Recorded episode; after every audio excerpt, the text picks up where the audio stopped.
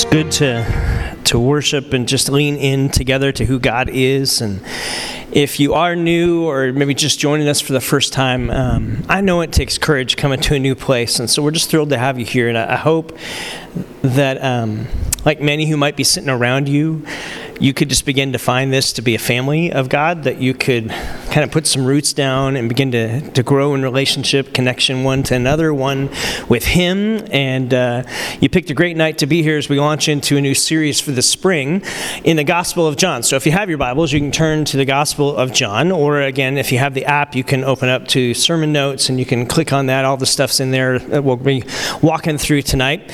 And a, a few extra things that I put in there for you to look at this week that might encourage you because I'm going to ask you to reflect back on the passage we're looking at tonight because it's an amazing uh, reality of what's here. So if you're kind of been around elements for a while, you know we can kind of teach in a series format. What might be a topical series that we're looking at, what the Scripture has to say about that. It's always from the Bible, and occasionally we'll walk through books of the Bible, and that's what we're getting ready to start and jump into in the Gospel of John. We won't walk through every single verse, but we're going to take the next probably 13 weeks, which I know for some of you is like, whoa, that's long. It is long. Um, but we're going to kind of journey through this gospel and, and, see what Jesus has to say to us for our here and now, and for or how do we live out this gospel message that Gabe kind of talked about, these songs that we sing about, and how do we find our story uh, in God's story and the story of Jesus. And so, just as we're there, uh, each gospel writer, so there's four gospels Matthew, Mark, Luke, and John. They're just accounts of Jesus' life, his death, his resurrection, and they're trying to come from a certain angle to communicate things. So, Matthew, we looked at a few years ago. If you've been around here for a while, like this is the fourth gospel in the eighth year. So most of you have no clue of that. I only know that because I have a sermon like Excel sheet for the last eight years. And so there you go. Uh, now you're in the clue. Uh, so Matthew begins with Abraham, and he's showing Jesus came from Abraham's family. He has this long lineage of names. What if you ever start in Matthew, you start reading all these names, and, and like sometimes you're like, I don't even know how to pronounce this name. Here's the trick, okay? You pronounce it really fast and move on. Um, and no one knows any different, okay? So that's just kind of what you do. But you gotta get lost there. And what Matthew's trying to say is look, Jesus has this lineage all the way back to the family of Abraham and to the promise God made. And Jesus is the fulfillment of that promise. Mark uh, is a lot like um, some of you who, who don't have time for introductions. Anyone, uh, when you read a book, you skip the introduction, you just start reading? That's Mark. It, it's kind of like the comic book version of, of the Gospels in the sense he just dives right in. Jesus' ministry, here we go. Uh, that's his introduction. This is about Jesus. Ta da! And off he goes into stories about Jesus and his life and his ministry, his teaching. Luke kind of begins with a review of the research method. How many of you are researchers in life or you really enjoyed going to the library in college, yes, some of you, uh, you like Luke because Luke has this research account. He says, Look, I, I, I, just want you to know I've crossed the I's, I've dotted, the, you know, crossed the T's, dotted the I's because he would do better than I would. Uh, and here's how you can believe Jesus is who he says. And, and John writes from this incredible perspective that's even broader and bigger and better than that because he's writing about who Jesus is and, and everything about Jesus from the very, very beginning. So we did this series called The Gospel uh, last month, right? I remember David kind of led us through this story of the gospel is like pre-creation.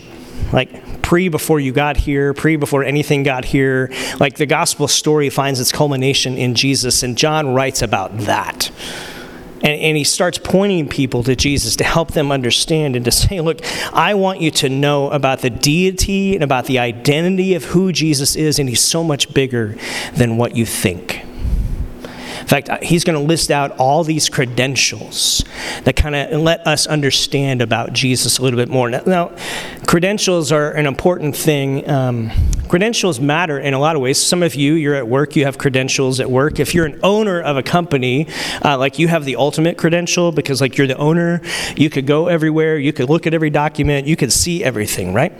But if you're an employee, uh, you may not have that kind of clearance, and so your credentials are a little more limited, and you can only go certain places. I remember a few years back, I was traveling in Indiana. We were around Notre Dame And I was like, "Do y'all remember the movie Rudy?" I know I just dated myself. I'm old. Okay, so uh, like Rudy was, you know, like filmed at Notre Dame, and I was like, "I'm so close. I just got to go see it, right?" So drive over in the rental car. I get there, but I don't have any credentials, right? Like, there's no badge. I don't. I'm just I'm Jack from Arizona, uh, and they're like, "You can look around, but you can't go in the stadium or anything." I'm like, "Oh, okay, fine." So I find the tunnel where Rudy was filmed, and I'm like, "Rudy was short like me. It's awesome," and I'm identifying having a Rudy moment right there, but but there's a gate. I can't get anywhere and all that kind of stuff. And a couple years ago, we were in Nebraska with friends, and their cousin works at the University of Nebraska. And so we showed up, and she had credentials. Do you know where we got to go? Everywhere. Travis, this is not about you, okay? He's a University of Nebraska Husker. Okay, so we got to go like everywhere. We got to see the coach's office. We got to go into the practice facility. We got to go onto the field. I was playing catch on the 50 yard line in the stadium, empty stadium in Nebraska with our family. Why? Because we were with someone who had credentials. And what John's getting ready to write about is that Jesus has the ultimate credential. He, he can do anything. In fact, he's done everything. And you need to know that you travel with him as a follower of him. You need to understand him for his greatness and who he is and what he's truly about. That John has given a portrait of Jesus as the divine Son who came to earth to reveal God the Father and to bring eternal life to all who believe in him. In fact, John writes later in the gospel account here's the reason I'm writing this book. Here's the reason I'm writing this account. So if you want to memorize any verse, we'll come back to to it often. John 20, verse 30 through 31, John writes, Here's the reason I'm writing this account. Now, Jesus did many other signs in presence of the disciples, which are not written in this book. But these are written so that you may what? Believe. These are written so that you may believe that Jesus is the Christ, the Son of God, and that by believing, meaning continuing to believe, you may have life in His name. He's the giver of life, and you will find your life in Him, in His story, as you pledge your life to Him. All what you're going to read, all what we're going to talk about is written that you may believe. He has an agenda. This is it. He's telling you what his agenda is.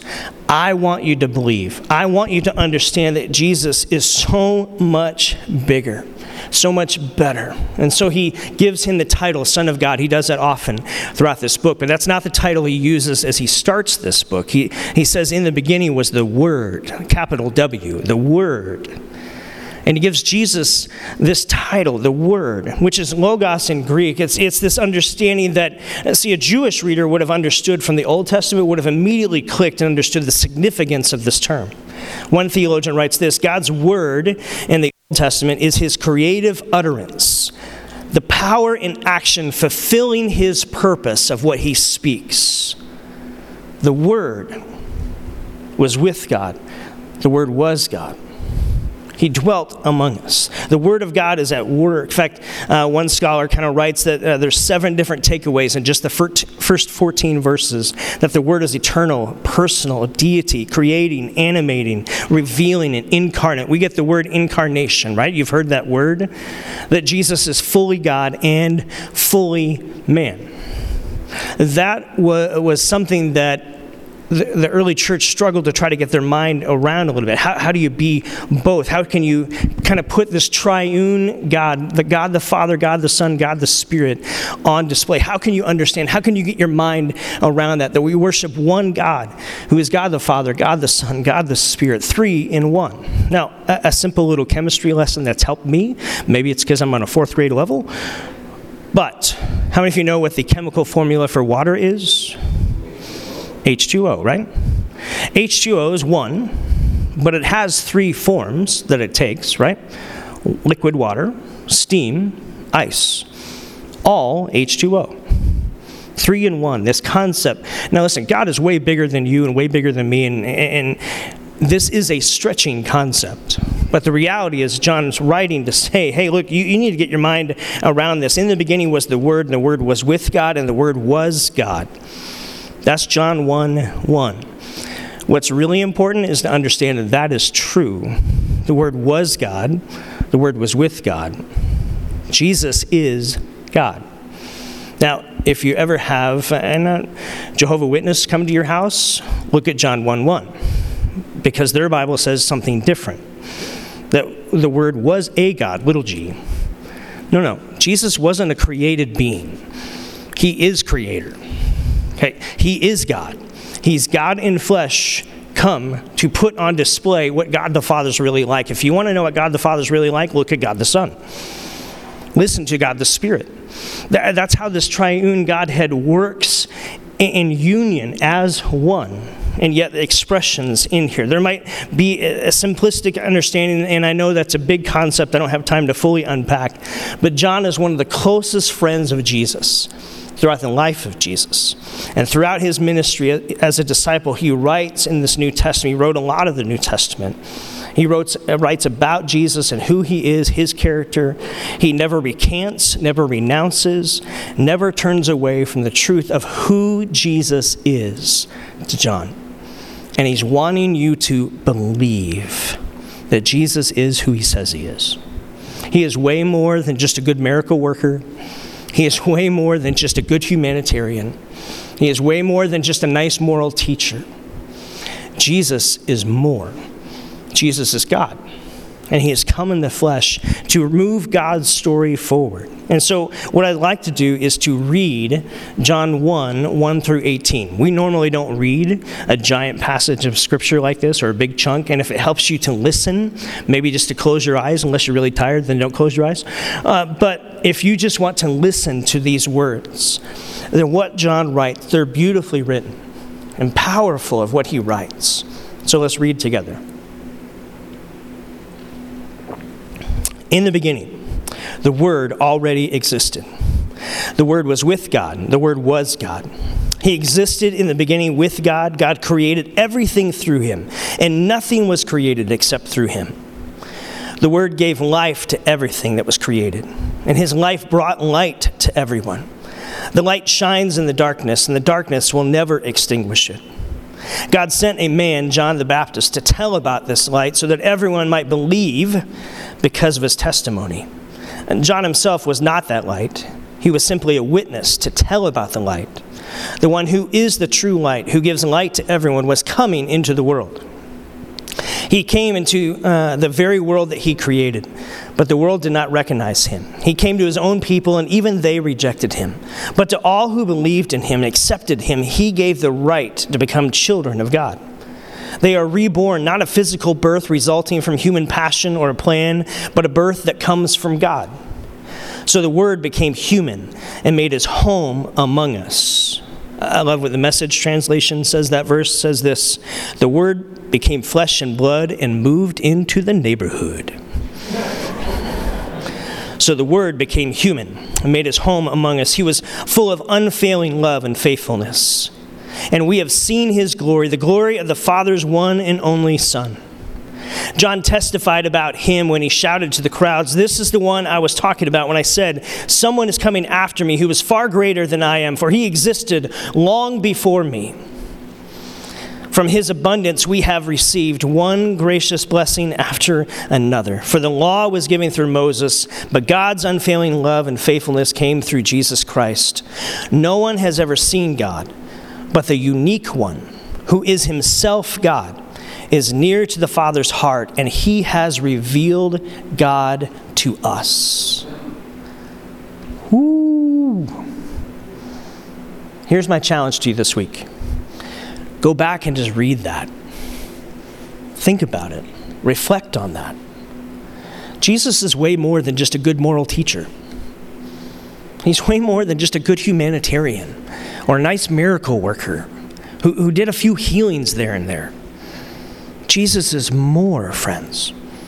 And that's the beauty of who we follow and who we serve and who's inviting you into his story.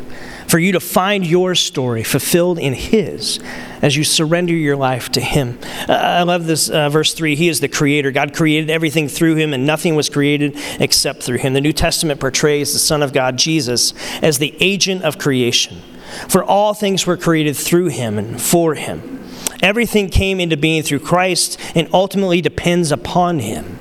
the Apostle Paul picks up this. You remember? Colossians 1. The Son is the image of the invisible God, the firstborn over all creation. For in him all things were created, things in heaven and earth, visible, invisible, whether thrones or powers or rulers or authorities, all things have been created through him and for him. He is before all things, and in him all things hold together. Jesus is not distant, he is closer than you think.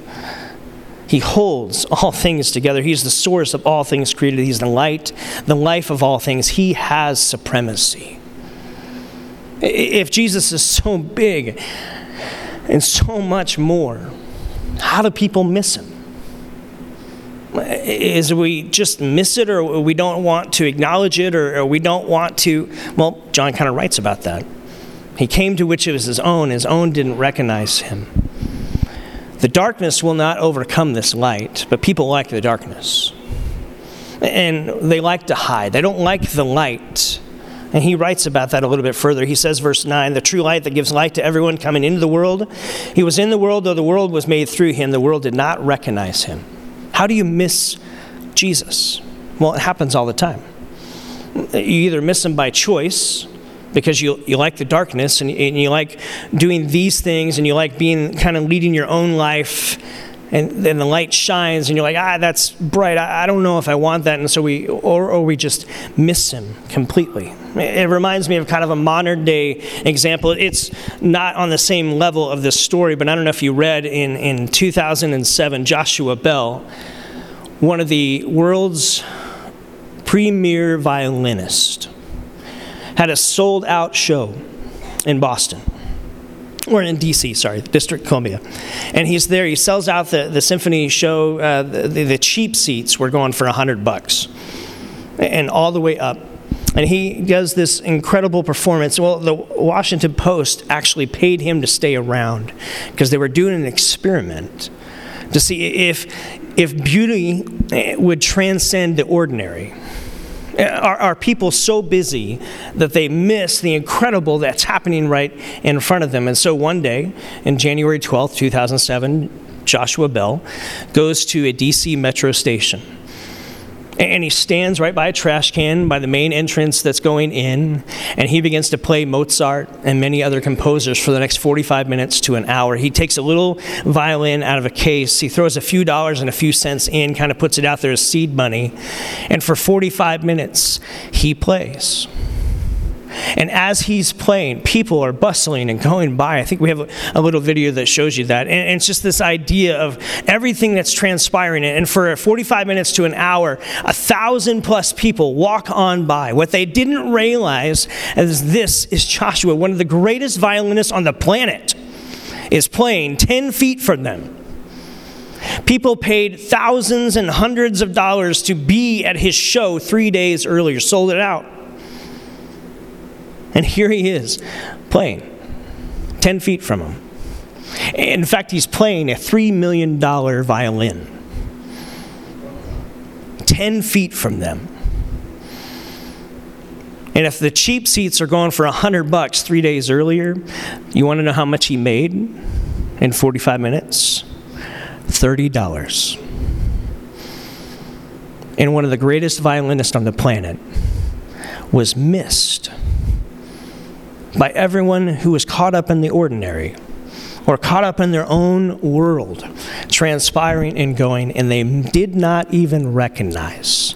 There's one lady at the end of that video who's like, oh, wait a minute, I was at your show. And she's like touching him. like, it's really you. I was there. And she recognized. John writes about this as he says in the very next verse, verse 12. But to all who believe in him, who accept him, Jesus, he gave the right to become a child of God. That's the beauty, is we're invited into the family of God through faith in Jesus. That if we would recognize this incredible God story that is in his son Jesus, that we could find life with God. Like now, Not just, it's not a ticket you get when you go to heaven, it's, it's life with God here and now and on into eternity. And we get to live life with God. But to those who recognize, to those who understand that you're now part of God's family forever, that we get to become sons and daughters of Jesus the King. It's an amazing reality. He, he's the revealer of God. Verse 18, the very last verse of this kind of doxology that John writes, this prologue of his book. He says, No one has ever seen God but the unique one, speaking of Jesus, who is himself God. Jesus is deity again. He is fully God, fully man. Is near to the Father's heart, and he has revealed God to us. Do you want to know what God's like? Look at Jesus. That's as simple and profound as it gets. Look at Jesus. This is what God is like because He is God. He made Him known. In Greek, it's literally, He is the explainer of God. He's explaining what God is really like and how He lives and how He teaches and what He has to say about love, uh, life. The Son is God's explainer. He came to this earth and lived among men to explain God to us with His words and by His person. No one can know God apart from Christ because He's God's explainer, He's the revealer of Him. This mirrors verse 1 where he's given the title the Word, the expression of God, the communicator of God. Jesus is so much bigger and so much more than we think he is, friends. Uh, there's a couple things that uh, I put in the sermon notes in the app there.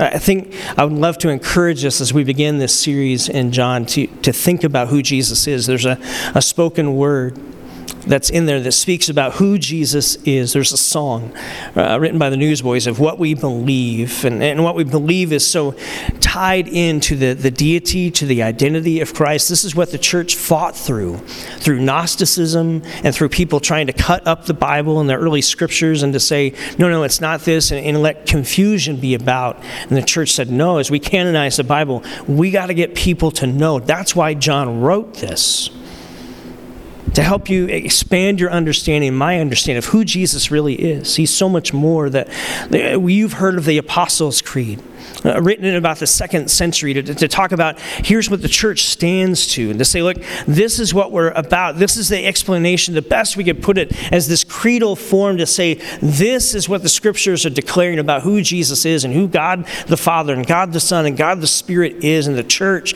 and our role and the things about it. You maybe heard about the Nicene Creed, written in 325 AD as they're defending against Gnosticism and how they're trying to corrupt and, and pervert some of the scriptures scriptures and, and to say, look, no, no, Jesus is fully God and fully man. He's not one, he's incarnate. He's God with skin on, so that we might see him and know God and be known by him. He's the revealer, the explainer of God. And this understanding of all of who we have and what we have. The Apostles' Creed is one of the oldest statements of faith in the Christian church defines the core beliefs about God, Jesus, the church, salvation, theology, helping us understand about where it is and who we have in Jesus. And, and so you might be here. And maybe you're a person who you got invited by someone to come back to church and you're just kind of investigating the spiritual thing. And, and man, I can't think of a better time for you to take a journey for the next few weeks to just journey with us through this Gospel of John. Because John's already told you what he's writing about and why he's writing it. That you might believe that Jesus is who he says he is. And maybe you've got questions, and that's okay. In fact, we want to be a place where people can question and people can struggle and people can search things out for themselves at their own pace. But God wants you to know Him. That's why He sent himself, Jesus, to put him as the explainer. I want you to see me because I see you. And so Jesus comes. And he's coming back.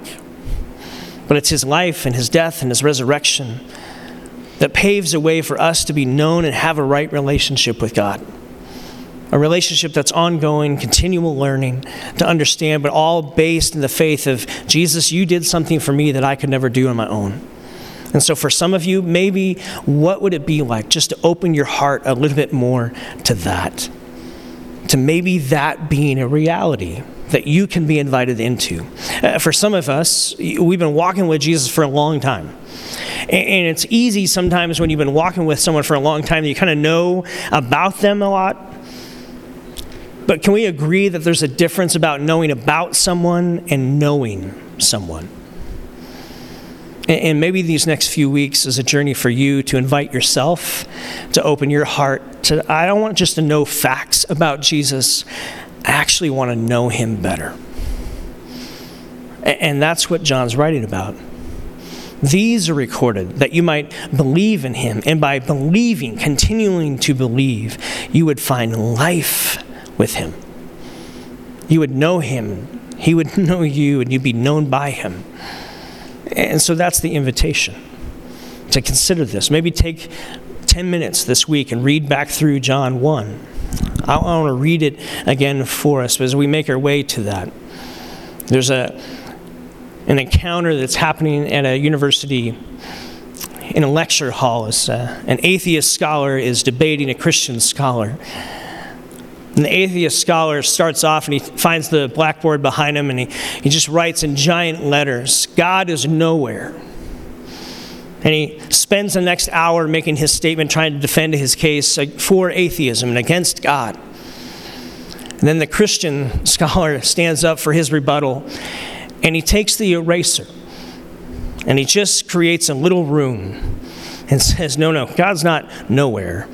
God is now here. Friends, that is what John is saying.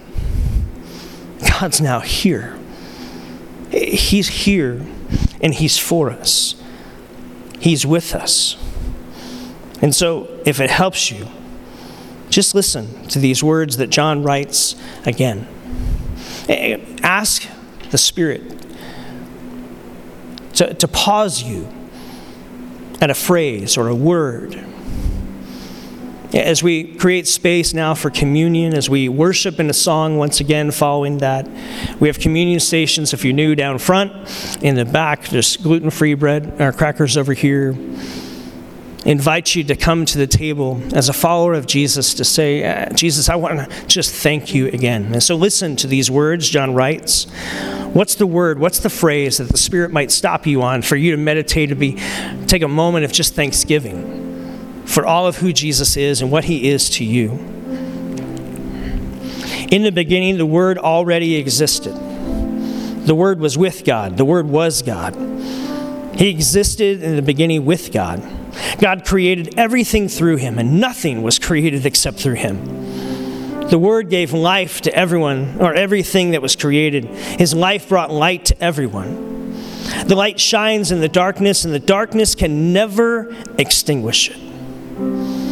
God sent a man, John the Baptist, to tell about that light so that everyone might believe because of his testimony. John himself was not the light, he was simply a witness to tell about it. The one who is the true light, who gives light to everyone, was coming into the world. He came into the very world he created, but the world did not recognize him. He came to his own people, and even they rejected him. But to all who believed in him and accepted him, he gave the right to become a children of God. They are reborn, not from physical birth resulting from human passion or a plan, but a birth that comes from God. The Word became flesh and blood and moved into the neighborhood. So the Word became human and made his home among us. He was full of unfailing love and faithfulness. We have seen his glory, the glory of the Father's one and only Son. John testified about him when he shouted to the crowds, This is the one I was talking about. Someone is coming after me who is far greater than I am, for he existed long before me. From his abundance, we have all received one glorious blessing after another.